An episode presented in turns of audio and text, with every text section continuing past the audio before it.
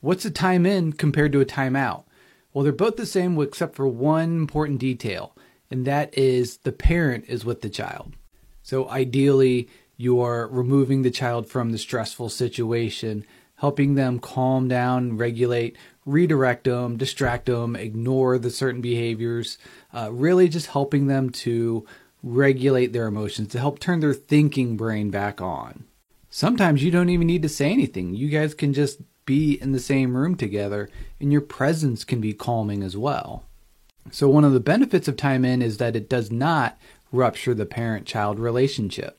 Because children that young, if you send them out to time out all alone, that's going to be incredibly stressful for most of them.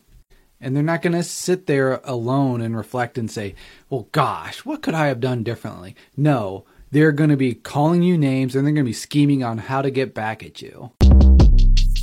Shortcast Club